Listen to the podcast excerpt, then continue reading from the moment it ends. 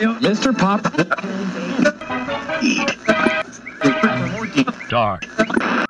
When the little birds are nesting and I listen to them croon, there's two lonesome people in the whole wide world. That's me and the man in the moon.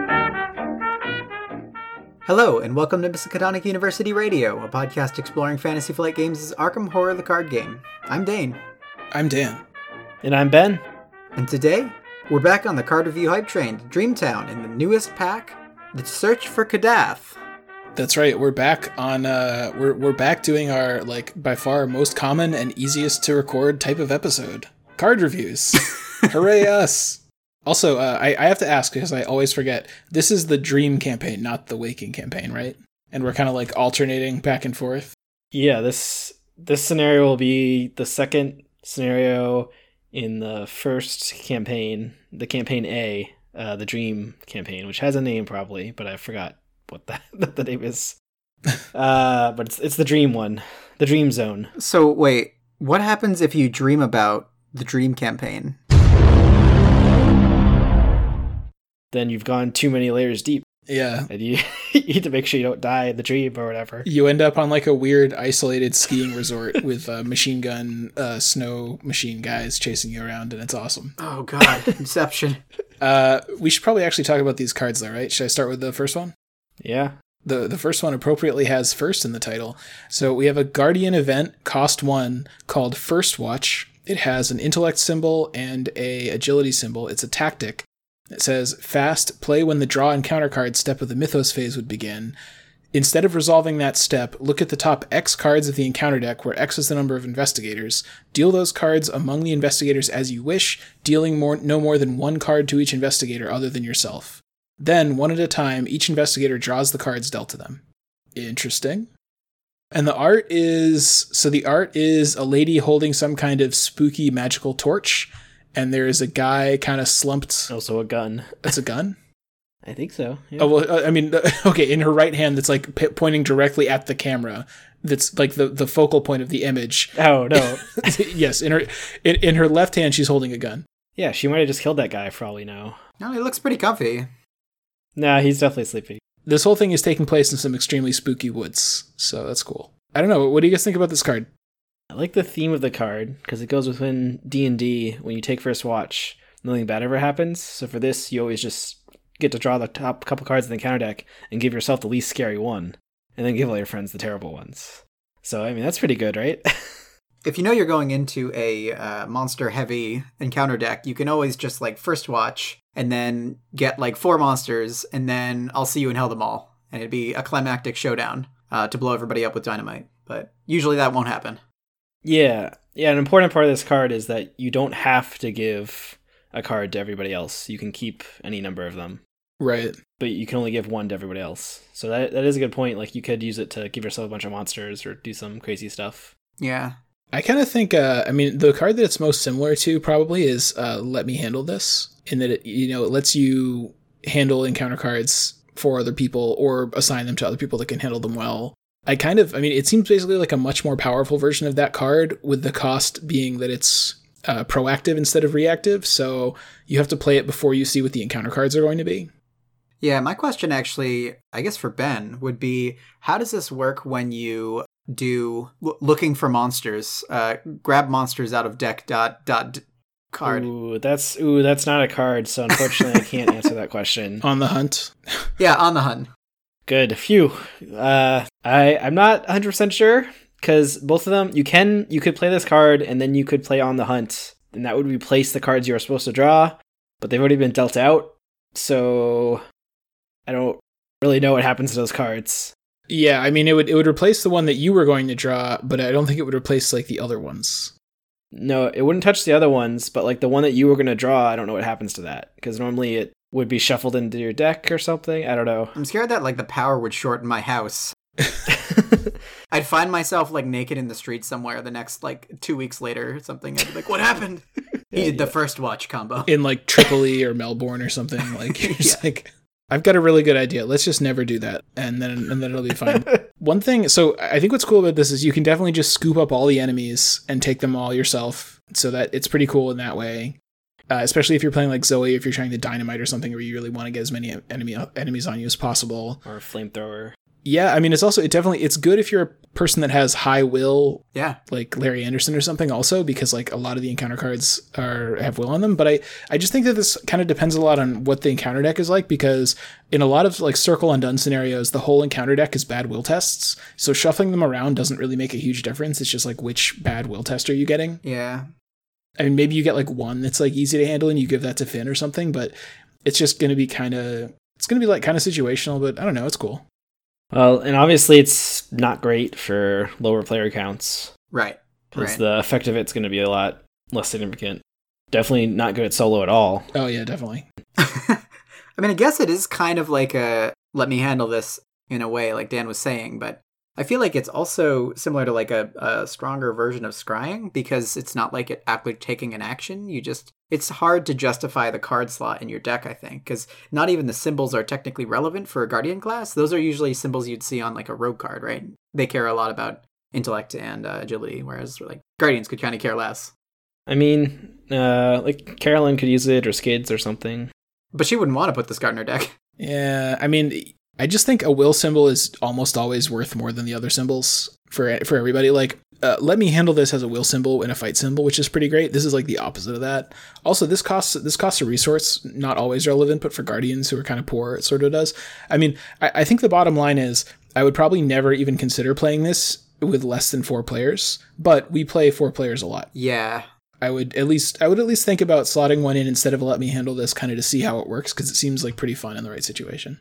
Yeah, I think that these situational kind of cards too are boosted by the fact that they uh, the cards like this, for example, are, are tactics and supplies, which are usually pretty good with stick to the plan. So like if you can put this on a stick to the plan, it kind of gets just way better. But again, like stick to the plan, you can't really factor into your original deck, so it might be pretty weak until you can actually just like stick it on there and reliably use it when everything's gone south. Then you might need to pick monsters off of people for a turn. Yeah, it, that's a big question about this is like to what extent can you kind of tell ahead of time what turn you need to play this card on? Like I feel like the answer is maybe not that often, but I think it might really depend on like the scenario and kind of how how well you know the encounter deck. Right. I mean, it could be something where like you know ancient evils or something you want a ward is coming up, and you want to like manipulate the deck so that whoever has the ward can get it or something. But Yeah, that's know. fair.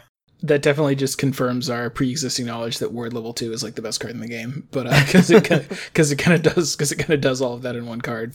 You can't use it on perils, so you could use this to like change perils to people. I don't know. Ah, now there it is. Somebody has kleptomaniac and they keep stealing all your shit, and you want them to get eliminated from the game. You could use When, this. when does that ever happen? you could use this to give them the worst encounter cards possible. could yeah, it could be a good uh, uh trolling trolling card. We'll we'll try this one out maybe and see uh, see how it goes. Should we go to the next card though? Yeah, so the next card is Daring. It is a Guardian skill card. It commits for three wild icons. It is innate, which means that Silas can play it. Commit only to a skill test during an attack or evasion attempt against an enemy. That enemy gains Retaliate and Alert for the duration of the skill test. After the skill test ends, draw one card. So, my initial thought for this, like stated before, was to go into Silas. Um, I had originally thought of it like every Guardian card in the context of Mark, and I don't feel like he needs it very much because it's he has more than enough draw, and he does not need the symbols nearly as much as other guardians do who don't have five combat. Furthermore, gaining retaliate and alert is pretty bad in terms of drawbacks. It's it's a pretty bad thing. I mean, you can mitigate it by having a dodge ready or by having allies to soak. Like for example, Tommy might like it because it kind of would provoke a retaliate attack against a maybe not a terribly scary enemy, which would shuffle some stuff back into his deck to get him some money. You can also mitigate it by just being cool and passing the test. That this is true too. See, you didn't even think of that, but I did. I mostly thought of it in terms of uh, Silas, though, because I think it's something that would be cool for him to use. But I wasn't completely sure on on how the after this test ends, draw one card clause worked with his pull a card back to your hand ability. Rules, Master Ben. Um, I I think it does not work. When this card uh, popped up, I think there was a little discussion on it, and the impression was that the retaliate alert will still apply, but the draw a card probably won't if you pulled it back. because like its effect is canceled, and that part's not a lasting effect, while the first part is. Yeah. So I don't think like that aspect for Silas is great. But obviously Silas can just take it and it's like a good plus three to his fight or agility. I was thinking this card would be good for characters that want to be able to evade and attack, or even even like Diana, she can use because you can use this on her spells to attack things and also use it as a backup evade card or something. Like similar to like um Steadfast, where that's basically like, oh, this is a combat and a will card. Those are both great for most Guardians. I think this would be good for anybody that wants to treat this as, oh, this is a plus three agility for evade test, or plus three on my, whatever my attack is. I think it's relatively versatile. Yeah, that's a fair point. I think that it's a little bit restricted in the way that because you can only, again, commit it to uh, an attack or an evasion attempt against an enemy. I'm glad that there's no non elite clause on there because then it would just be like not even con- worth considering. But it's a big enough boost, and the draw one card is actually pretty relevant because we haven't seen a skill card that draws one card since the core set ones, right? Mm, Silas's signature from the book draws a card. Sure. Um, Yeah, and it and it draws you a card even if you fail, which is pretty cool. But Yeah. that's that said though, like I just feel like um you know, look at how many skill cards you're playing in a given deck. Probably these days not that many unless you're playing like a kind of a skill focused deck like Minh or something. Yeah. And I think that within that, you know, I think at least half the time or something like that, you're using skill cards either to beat encounter cards that are going to do something really bad to you, which you can't use this on, or to pass some kind of weird scenario specific test, like you have to go to this location and do a parley or something like that. Like it feels like a lot of times you're committing cards for those things. And you can't use this at all for those. So I kind of feel like if you're already playing a ton of skill cards and you already have a bunch that are more versatile than this, then maybe you could play one of these.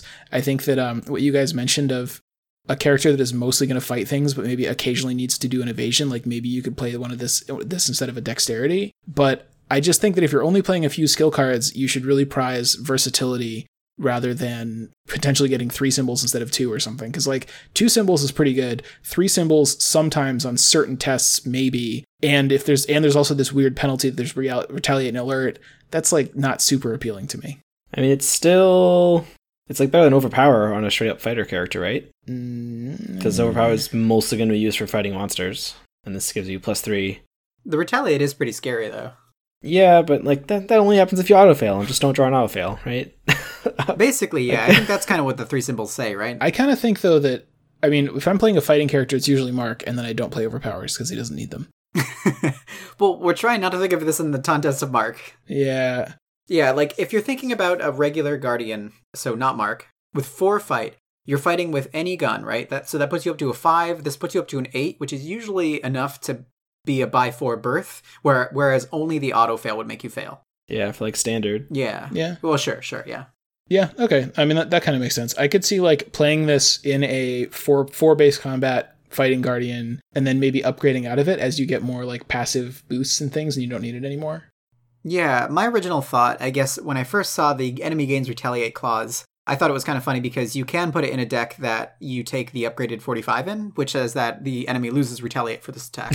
so I think that would pretty much take precedence over it. And I think the only investigator that I'd ever be interested in doing that in is probably Joe, because Joe doesn't really have a lot of options for upgrading guns. So if you needed to, you do that. I mean, that's a fun question for Rules Master Ben because I mean, don't you use the don't you use the gun first to start the test and then it use, loses retaliate and then once the test has begun, then you commit this and it gains it again? oh no. The 45 says ignore the retaliate keyword for this okay. attack. No, so it would still gain retaliate, but then it would get ignored. You're right. Okay, fair enough. And then Diana would shuffle it under her, right? Right, exactly. uh, Wow, what a what a great what a great character. I think it's worth looking at, but uh, want me to move into the next pair of cards? Yeah, let's go to the secret cards. All right, so secret cards. Uh, so we have a pair of bonded cards. There's the Dream Diary untranslated. It's a seeker asset, costs two, has one willpower icon. It is an item, tome, and charm. As an action, search your bonded cards for the essence of the dream and add it to your hand. Reaction after you succeed by three or more during a skill test to which Essence of the Dream is committed, record in your campaign log that you have interpreted the dreams. And it takes up a hand slot. And then the uh, bonded card, Essence of the Dream, is a skill card with two wild icons on it. It is Practiced Expert, Bonded Dream Diary. When Essence of the Dream would enter your discard pile or be shuffled into your deck, instead set Essence of the Dream aside, out of play with your bonded cards. Uh, also, the art on Essence of the Dream is dope as hell. I, I want a playmat of this so badly. So badly. This is one of my favorite arts. It's like there's a lot going on here. Dot JPEG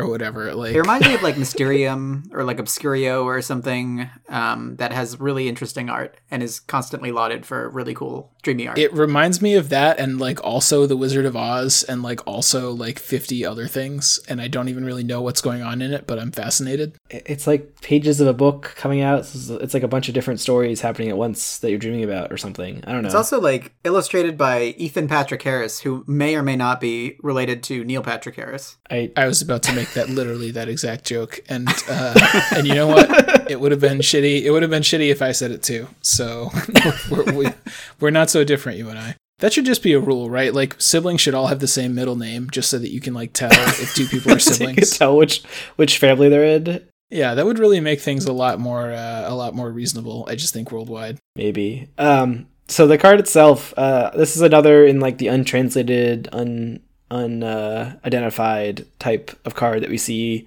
almost every cycle. Yeah. So it's hard to say exactly how good this is without knowing what those upgrades are. But I think Dane was telling me, he pointed out to me earlier that it is a tome. Yes, so I had a plan for it, which was every single turn, if Daisy gets this out, she can add a copy of Essence to the Dream to her hand for free. So basically, for the rest of the game, you have an unexpected courage in your hand that you can just generate out of thin air.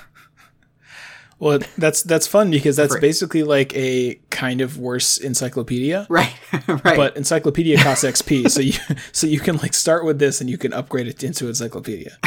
So yeah, Yeah. and then you can also ac- accomplish whatever this is and hope Yeah. that Dream Diary becomes pretty cool. it also, I mean, it helps like if you're trying to like hit the hand threshold for like um curiosity or higher education or something like this is slightly better because you like having an extra card in hand. But, but Yeah. yeah. but it is kind of encyclopedia ish. Yeah, Yeah, I'm told, uh, I haven't looked in my pack yet, but the Essence of the Dream only has one copy in the pack for some reason. Wait, really? So you you have to like commit it in order to get another one. You'd have to commit it and then action it again, or just buy two copies of Certificate of Death, and then you'll have extra. Then you'll have extra cards in your bonded deck. is that really how bonded cards work?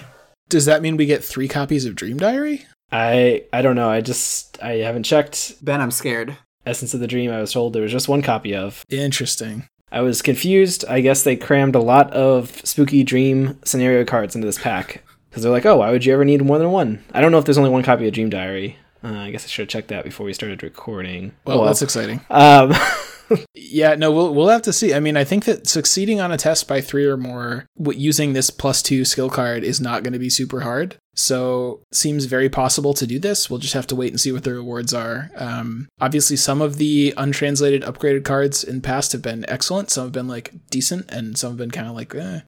So we'll we'll see. The qualifier is always an interesting part to me of these untranslated, unidentified things because some of them are just like ridiculously hard to do. Like I think is it the stones that's really hard to do, where like you it, it's the amount that you succeed by or something like that, and then this is just like you have to succeed by three or more. the stones increase the difficulty of a shroud test by three or something, and then you have to succeed. yeah. And you have to succeed by like a wide berth, and you get that many. No, it's it's the difficulty of the test. So Oh, like okay. you want to go to a place with high shroud, and then it makes it even harder, and then you pass it, and then you get to ping people a lot when you draw cards. And this is just like go to a shroud one area, and like succeed, like as Yeah. Daisy very Yeah. easily. Pretty much. Yeah. No, I don't know. I mean, if this produces some kind of liquid in some kind of a glass uh, vessel that I can splash onto people to like instantly kill them, then I'm going to be excited. And if not, eh, I don't know. We'll we'll see how it goes. Yeah, yeah. E- either way, though, I, I love the I love the art, and I think that using this with Daisy would be very fun to generate a free unexpected courage every turn. It is kind of a fun little weird use of it. Should we move on though? Yeah. Okay, the next card is Followed. This is a rogue event, cost two. It has an intellect symbol and an agility symbol. It's a tactic. Yes, Mark can play it. Uh, choose an enemy at your location. You get plus one intellect for this investigation for each damage on the chosen enemy to a maximum of plus five intellect. If you succeed, discover one additional clue at this location. This action does not provoke attacks of opportunity from the chosen enemy. Interesting, and I, I like the art. There is a blue uh, outfit lady peering around a corner in a city uh, with a fire escape with some very creepy, weird monsters. Yeah, Yeah, I like the art on this one too. It's uh, it's like simple, but the colors are are pretty cool. I like all the blues in it. Yeah. In the realm of like green events that get you clues, this is kind of competing with like Intel Report. Yeah. I guess also a couple of other things like Eavesdrop that don't really see very much play. yeah. I don't know. I, I kind of feel like this is kind of expensive for what it does. Like, I feel like wouldn't you just always play Intel Report instead of this? And like, would you really want Intel Report and this? I think this is cheaper than Intel Report, isn't it? My argument would be why not both? Yeah. Like Intel Report costs four to get two clues. This costs two to get Yeah. one clue, although you do have to do a test still. Yeah, that, that's the thing. Like, I don't mind paying two, but I don't really want to pay two and have to do a test and probably not get much of a bonus on it. Well, I feel like for Finn though, you don't even need the bonus, right? Like if you're at four or five intellect, anyways, if you have a magnifying glass down or something like that, and you play this, it's it's almost like basically a deduction, right? Like it's like it's it's like a green variant of de- of a test of deduction. Yeah, maybe. No, you can't combine it with like lockpicks or anything. Right, right. And notably, it's uh, only the only the chosen enemy doesn't provoke an AOO. So if there's like two enemies in your location, Yeah, I caught that too. then you have to like fight them. I don't know. It's just a little awkward to use. Like if you just draw an enemy, then you need to like punch the enemy first to get a bonus, and then play this, and then kill the enemy or something. I feel like it's yeah, like it's kind of it's already kind of hard to play Scene of the Crime. Like I mean, it's not that hard. Like we play it because it's a good card, but Yeah. like it's kind of it, when you play Scene of the Crime, usually the enemy that you're using for it doesn't have damage on it, right? Like I feel like it's even harder to get da- Yeah. And like, okay, fine. If you don't need the boost, like like you guys were saying, like Finn is has high enough in maybe that he, he doesn't need it, then sure. It's like just anything that gets you an extra clue is pretty okay. But yeah, I don't know. I, I wish that this did a little bit more, considering how kind of narrow it is and how it costs two. I wish that it like wasn't such a unlikely event that you're gonna get a bonus out of it. Yeah, I think it's okay in the in the perspective that like if you have a three or four person group who one of them is filling out, like let's say you have a, a Jenny or something like that who's trying to be kind of like a, a third hybrid character. I could see this being okay, like if you have a Mark or somebody who's dealing with enemies. But I, I found it like really hard to think about a situation where you'd have an enemy that has damage on it, other than if you're playing those remote damage things, like where you have like a scope on your rifle and you're shooting them from far away. If you're doing that, I don't know. It's it just seems very unlikely to me. It oh, you know who actually might kind of be able to play this? He kind of has better options, but if you were playing like a Larry Anderson deck with say beat cops and agency backups, Yeah, exactly. That's what I was thinking. so you could potentially like have an enemy on you and like ping it for two or more damage and then use this. I don't know. His what's his base intellect? Is it three? It's three, yeah. Eh, that's like not terrible. It's not I don't know. bad. Yeah. If he, Yeah. if he has Atlas or something, I don't know. Can be okay. I think comparing it to like Scene of the Crime and or working a hunch, or they're like two costs get one extra clue cards makes sense, and it's like not quite as good as those. Yeah. But it's also a rogue card, so maybe Yeah. it's not supposed to be. Yeah, it, it feels like a little bit under the under the power curve, but like I think it could definitely see play in like a couple of very particular decks. I'm sure you use it in Mark, right? We already talked about it. It's Oh tactic. yeah, obviously. yeah, I w- look when I play Mark these days, it's just tactics tribal. It's I just play every tactic card in the game, and uh, you know it's great. Barricade. yeah, exactly. Oh yeah, for real, barricade. Is Barricade a tactic? It sure Oh, yeah, is. sure Wow. is. Yeah. somebody, somebody read the next card. Let's not lose momentum. Dane. No! Boo! Boo! Go to jail. As Ben mentioned, the next card is Momentum. It is a rogue skill card. It is level 1. Uh, it commits for one wild symbol. It's uh, practiced. If the skill test is successful, reduce the difficulty of the next skill test you perform this phase by X, where X is the amount this skill test succeeded by, to a maximum of 3. You've never been content with the safe route. Aside from telling me how I feel about things, I, I think this card is quite unique and interesting. I mean, those are words to describe it. Yeah. Um, it's good in like the succeed by whatever decks because it'll it'll like roll into your next test. I don't like that it's this phase because that means you can't use it like Mythos phase to give yourself a boost in the investigator phase. It should just be like this turn or this uh, round.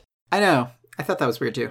is is the succeed by whatever deck actually a thing other than just like play cigarette case, which is great on its own, and just get cards off of it? Like, Don't I don't think so. I think if there were a card that added to any skill test just like one symbol or something like that, I don't know. I, I have no idea. There's definitely enough cards that you can do a succeed by whatever and probably like have a decent deck. I think just none of us have ever tried it. Fair Uh, enough. Fair enough. but uh, yeah, I think that that is a, a viable deck, I believe. So Cool.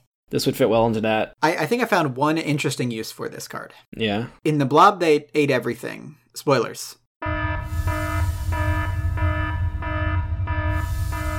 During the exposed heart phase, when you do damage to the heart, this di- uh, directly opposes the ability of the blob's heart because it will increase in strength as you damage it more. So if you have like two people commit to your next, you know, huge shotgun blast momentums, then it can it'll just stay the same test, right? Because the blob will increase and then the momentum will decrease that value at the same time. So as long as you have like more than like one or two of these committed, you can be assured that you'll do like the maximum amount of damage for it. Yeah. And Yeah, spoilers. that's an interesting point, Dane. Unfortunately, we're gonna have to censor or edit all that out because the blob is not the blob is not widely available anywhere. Uh, oh no.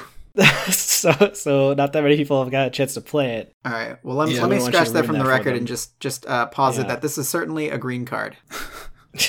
it's certainly a green card. It definitely, yeah. No, when Dane said it was unique, that was the first thing I thought was like, really? I feel like this is just one of a million like green cards that does some kind of weird thing that like probably isn't that great. But uh, no, I, I mean the way that I'm trying to think about this in terms of math and like it's it's kind of tricky. But so imagine if you're if you're doing a test like the boss is out and you're trying to like I need to attack the boss three times this turn and succeed or something like that. So suppose you have like a couple of cards to commit so that you can maybe you have like a courage to commit on the first one and you're going to try to like use this to kind of roll the courage over onto the second test too. I mean imagine you're in a scenario where like there's roughly a 50% chance that you're going to succeed by like zero a 25% chance that you're going to fail and like a 25% chance that you're going to succeed by like two or more. Because i feel like depending on what your skill is like that's a fairly reasonable scenario.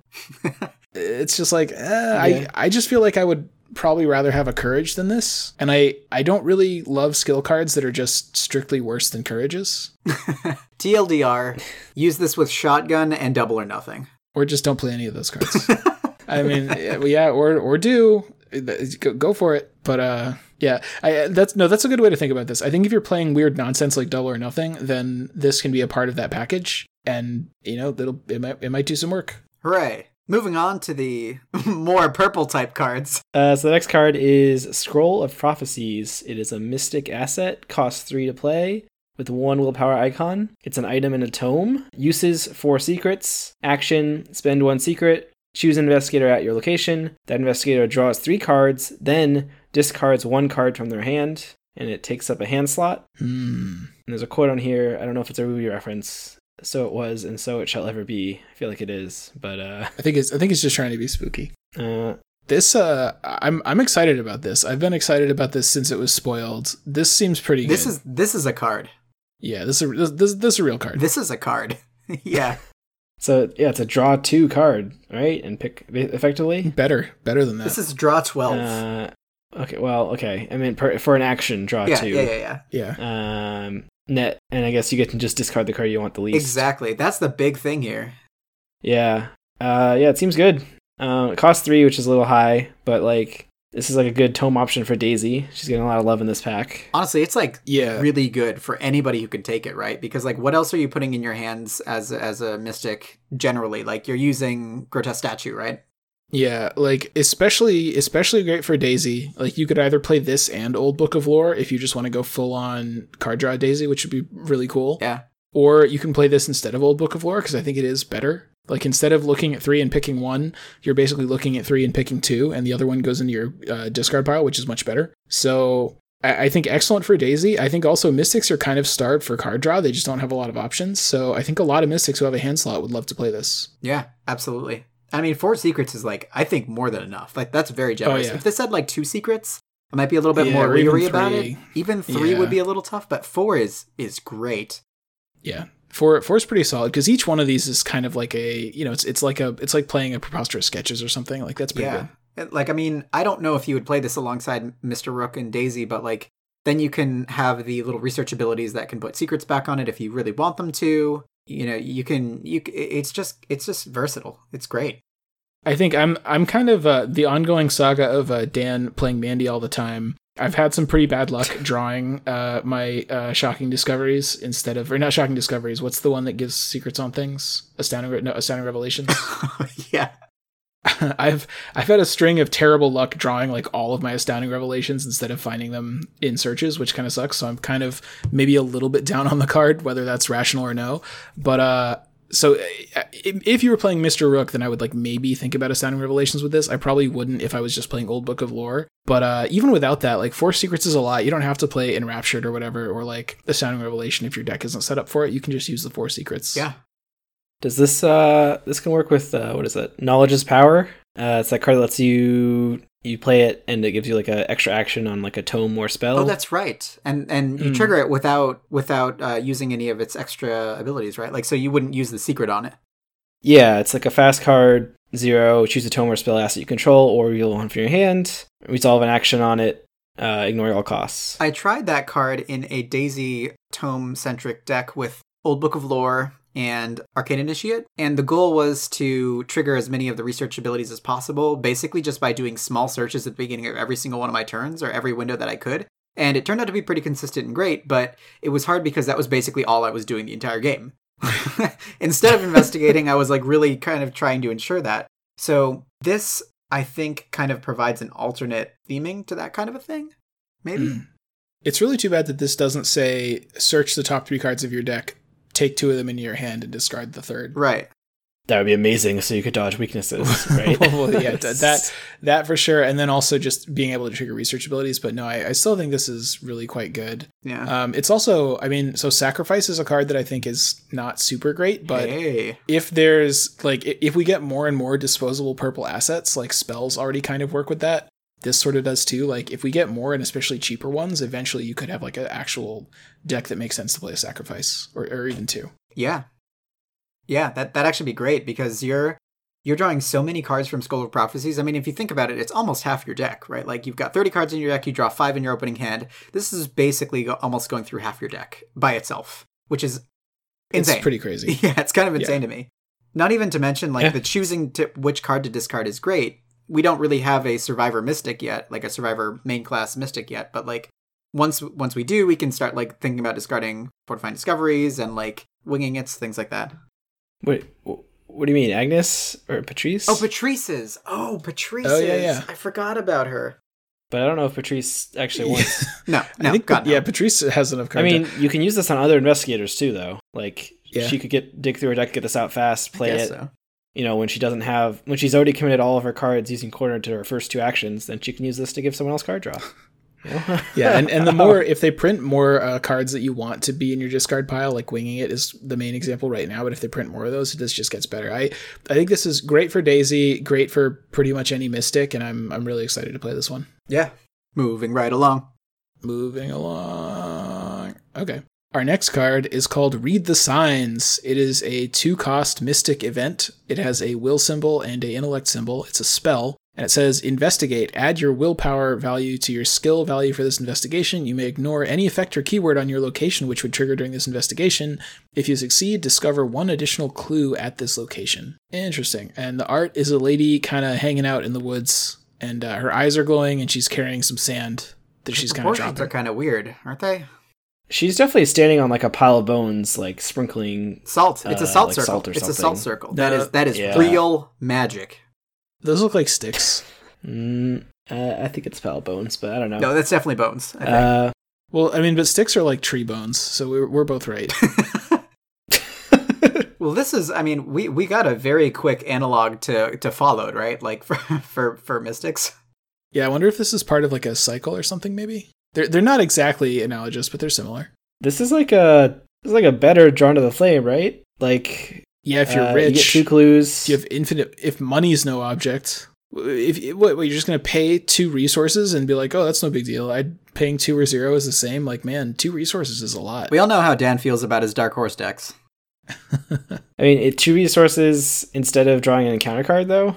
Yeah, but you're a mystic. Just draw Like- a will test and pass it. you know? Yeah, I, I don't, maybe I, I don't know. It, it it seems like it's like a it's another cost two event that gives you an extra clue. Uh, you get to add your willpower, um, and I don't the ignoring an effect or cue on your location, which would trigger during this investigation. I don't know if that part matters very much or very often. So that's haunted, right? Uh, maybe- Anything maybe- haunted.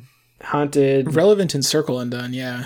I guess it's because you may, so you can strategically pick like if it's on if your location like so use your agility, then you still get to add your power to that or, and use your agility or something. It's too bad that it doesn't um it doesn't ignore stuff that's like in order to investigate at this location your hand must be empty or something, right? Because that doesn't trigger, it's just a passive thing. Yeah. Does this cut through like fog Um, and stuff? Yeah. Uh I don't think that would trigger during the investigation. That's just passively the the shroud is increased. Okay. Okay. and and that's like that's not on your location. It's attached to your location, which I think is different. Yeah, I, th- I think it's this is mostly just avoid haunts, which is cool. Like, I mean, it's like half of Drawn to the Flame because Drawn to the Flame, you avoid any negative effects of the test, and you also get to go through things like locked door or like locations that can't be investigated. Yeah. So that's that's awesome. Um, this doesn't get you the full thing of that. It at least gives you a little bit of it, which is that you ignore haunts, which is kind of nice. But yeah, I don't know. I, I tend to think that um it's it's actually kind of an interesting question, this versus Drawn to the Flame. The other thing is maybe this is changing now that we have Scroll of Prophecies, but for a long time the Mystic card draw engine was Arcane Initiate, and this is a spell. Drawn to the Flame is not a spell. So that's actually Yeah. really important. That is, that is. Also, you can you can put this on Diana, right? For extra investigatability. Diana Esperanza. That's true. Yeah, you just have to pay two every time. Yeah, it's a little rough in that regard, but I think bottom line, if you're somehow a rich mystic, then I would lean towards playing this, and if you're not, I would lean towards playing Drawn to the Flame. But like either way, you so can make an argument. right? Yeah, and, and you can make an argument for either one just based on like what the encounter deck is like and what your specific deck is like. Like they're both good cards. Yeah. Yeah, I mean, people that can splash into purple, uh, there's a lot of them. Is there any that you guys think that maybe could benefit this over drawing the flame? I was thinking Zoe? like Zoe could use Yeah, it Zoe maybe, as a splash. Zoe's pretty rich. She's usually rich, but she also doesn't mind drawing to the flame. Like drawing an encounter card is usually fine. That's true. She might get an enemy and get paid a dollar. I mean, Jenny, Jenny has money. Uh, she could grab it for getting clues or something. I, I feel like I'm more likely to maybe use this as a splash card as a, as opposed to a main class card, just because there's no mystics that are like great at having lots of money. So Sefina Yeah. also benefits from this too. She can Oh, yeah. it herself. Oh and yeah, it. and she's because she's kind of richer. she can be She could double double it. Yep. Uh, double, double, double, or nothing. Yeah, no, it Yeah. seems good. I also I really like that the title is it can be kind of creepy, but you could also just it could be exasperated, like oh which which way are we going? Oh, read the signs. It's right there. It says it says this is Elm Look, Street. look at the pile of bones of the salt. Yeah, come It on. clearly says go left. The sign, yeah, the sign says take a left at the pile of bones, walk into the spooky forest, and then uh, watch out because the owls are not what they seem. You know, all you have to do is read the signs. How would owls ever betray us? I don't. Uh, uh, I don't know. Interesting card. Yep, I like it. I think I'll try it in some decks, but maybe not all of them. maybe not all. Last card, Dane. One more card. We're on to the survivor cards. And boys, this is a survivor card. We have Jessica Hyde. She is a level one survivor asset. She costs three to play, and she commits for one combat symbol. She's an ally, she's a wayfarer, and she's cursed. Just like Rex. Oh no. You get plus one combat. Jessica Hyde enters play with two damage on her, and then triggered after your turn ends, heal one damage from Jessica Hyde. Then she has three health, one sanity, and she takes up an ally slot. Guys, it's here. very very poor design that she's not somehow a tactic i really uh i mean just look at her she looks very tactical i really think that the tactic uh trait could be appended to this card without Uh, causing I any mean, problems we could put tactic on it. We can make that a house rule, but uh, Mark still wouldn't be able to play her because she's level one. So. damn it I mean, our All Guardian team could definitely teamwork this from uh, from Tommy to, to Mark, and then just I mean, we're we're already kind of wrecking everything though we don't really need uh yeah, Tommy could definitely take her. Yeah, so this is like a, a damage version of, of Peter, kind of. Yeah. It has like an offensive stat on it rather than like a more defensive stat, which is kind of what Peter has. But obviously, the one xp less levels, yeah, 1 XP less doesn't have the symbol and starts with the damage on her. two that kind of sucks yeah Kinda, but like you play her and she'll heal like the turn you play her, so she really only has one damage on her. Oh, I guess Yeah. yeah. That's one way to think about it. Oh, actually, if Mark had her and he and she entered play, does that count as putting damage on a card? you somehow teamworked her to her. I, I don't. I don't know. But um. Uh, uh, well, I know that hardened scales adds an extra plus one plus No. one counter, even if you cast a walking I ballista, which enters the battlefield with uh, well, double X this- plus one plus one counters. Because this is why we usually make you skip We playing. need we need the week police here. to record a podcast, so you don't make terrible magic references. hello, police, I need to be arrested right now. Where are the Arkham Fuzz? Yeah. Yeah, Ugh. for sure. Yeah, Um, no, I, I think this is a pretty solid card. Like Silas probably wants it to get the plus one combat. Tommy could use her maybe. I mean that that's the thing. There there are not a lot of strength bonuses out there. Like there's Yeah. some, but I, I think a lot of people will will play it just for that, and the fact that it basically keeps you completely safe from damage for the whole game is like a really neat cherry on top. Yeah. Yeah. I mean, like, it- Yeah. it's weird because the people that kind of want this effect are ones who would take would would be scared of damage anyways, which generally aren't like guardians or tanky type people. So like you're looking at people with like five health, which are not generally people who would be uh, protecting teams of people. So it's kind of strange in that regard, but I also feel like if you just have this and Peter on like Silas, he just will never get damaged for the rest of the game. Yeah, I mean, you can do that on like any of the survivors, like Oh, yeah. Silas, Calvin, Yorick, It's the archetype. Pete. They all kind of like this. It's kind of unfortunate that not that many people can play this. It's basically yeah, survivors and then a couple of other people. And it's unfortunate that uh, at least a couple of the people that do want to play it, um, like Tommy and I think Yorick, like Tommy and Yorick, I think both kind of want their stuff to die. Like they want to play leather coats that get killed. Yeah. So this is sort of an uh, like anti-synergistic with that, but it it depends. You could just build the deck around this instead. It's also uh, you know people. I don't know if people are still doing this. But people used to play like dark dark horse meat cleaver Agnes, and they were like desperate to get any plus. They were desperate to get like any plus combat in those decks. So they will happily play this. I think right. that's yeah, a, that's true it's a pretty funny uh, observation. Yeah. I mean, uh, even uh, even Lola could use this in Peter, and like strategically, you like use it for their bonuses, and then like strategically shift into Survivor when they need to take a turn to heal or something, and try to heal and play. yep. We gotta mention Lola occasionally. Come on.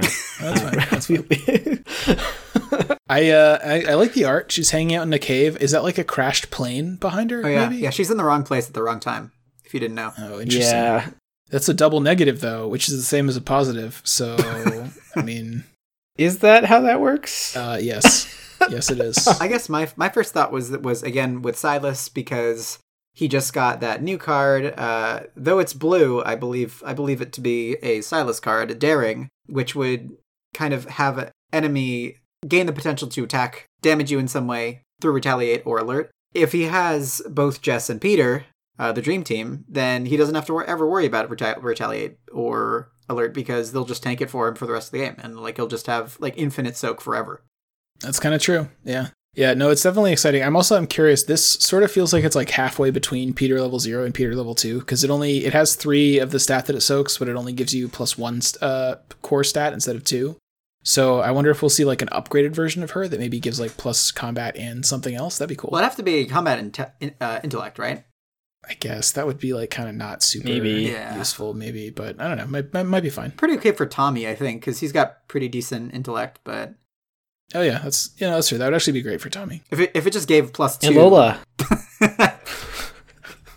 Of course. Of course. no, Think of the Dark Horse Lola with Jessica and Peter. Like, she'd be rolling in all those stats. Santiago, yeah. Ugh, let's anyway. Uh, pretty pretty strong card. Maybe kind of narrow in which decks are going to be most su- suited for it. Hold the phone. Powerful. we didn't even talk about who it's the MVP in. Mister Calvin himself. Now he has an infinite Yeah. damage soak for the rest of the game. I did mention him, but uh, yeah, uh, her and Peter, he can infinitely soak everything. And he just has to worry about direct damage and be sitting at his plus five, plus five at every stat base stat, plus all these cards. We I gotta play Calvin again while not drunk. I think I think he could be I think he could be fun and good, or at least play him through Forgotten Age, maybe while drunk. Uh, but- Well, you see, you need you need you need the dream team for Calvin is Jessica Hyde, Peter Sylvester, and Anna Kaslow. Because then you get to play two copies of the Red Tarot card, which boost your max health and sanity to uh, some might say beyond godhood. And he would be at what would he be at? He'd be at seven and seven, right, or or eight and eight or something. Something crazy. are, are you guys done with this complete nonsense? And can we end the episode No. now? Really, please. I was gonna mention how Calvin could use cats too to like. I don't know if we ever mentioned that Calvin and the cats. Fine, let's fine. Uh, card card seems cool. Let's let's talk about let's talk about our contest. Ben is Ben is really excited for the Oscar, sure to be Oscar winning 2019 musical film Cats coming soon to a theater near you. no, wait a second. he he just can't resist bringing it up whenever there's a, an opportunity. No, that's that's uh, blasphemy or uh, cats. Libel? Oh, what's God. It's a catastrophe. So anyway, uh, getting through the pack, it's a small pack. I mean, there's there's only seven cards in here. Uh, one of which is a, a bonded card, but they all they all seem pretty interesting. Scroll of prophecies. It's awesome. I can't wait to use and, it. and by seven, I mean nine.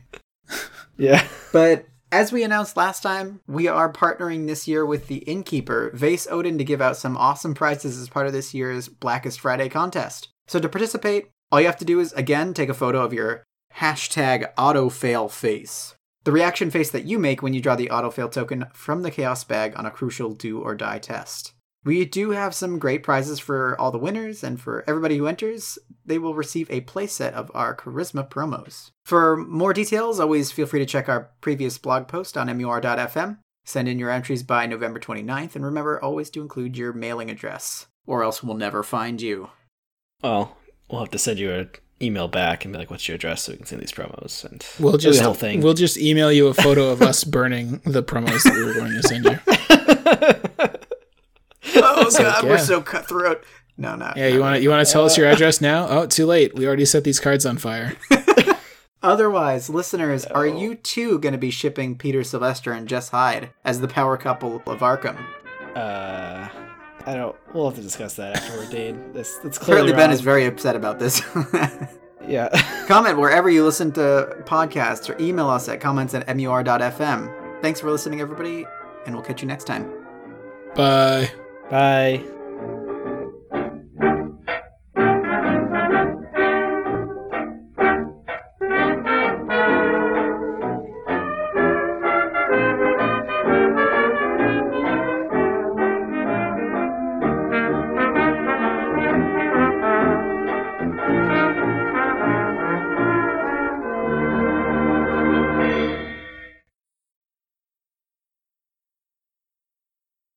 No, so Agnes is Agnes is with Peter. Uh, I don't know. Jess can be with whoever she wants. I don't know what's going on, but they've been Agnes and Peter have been dating since like uh, high school or whatever they had in the 1920s.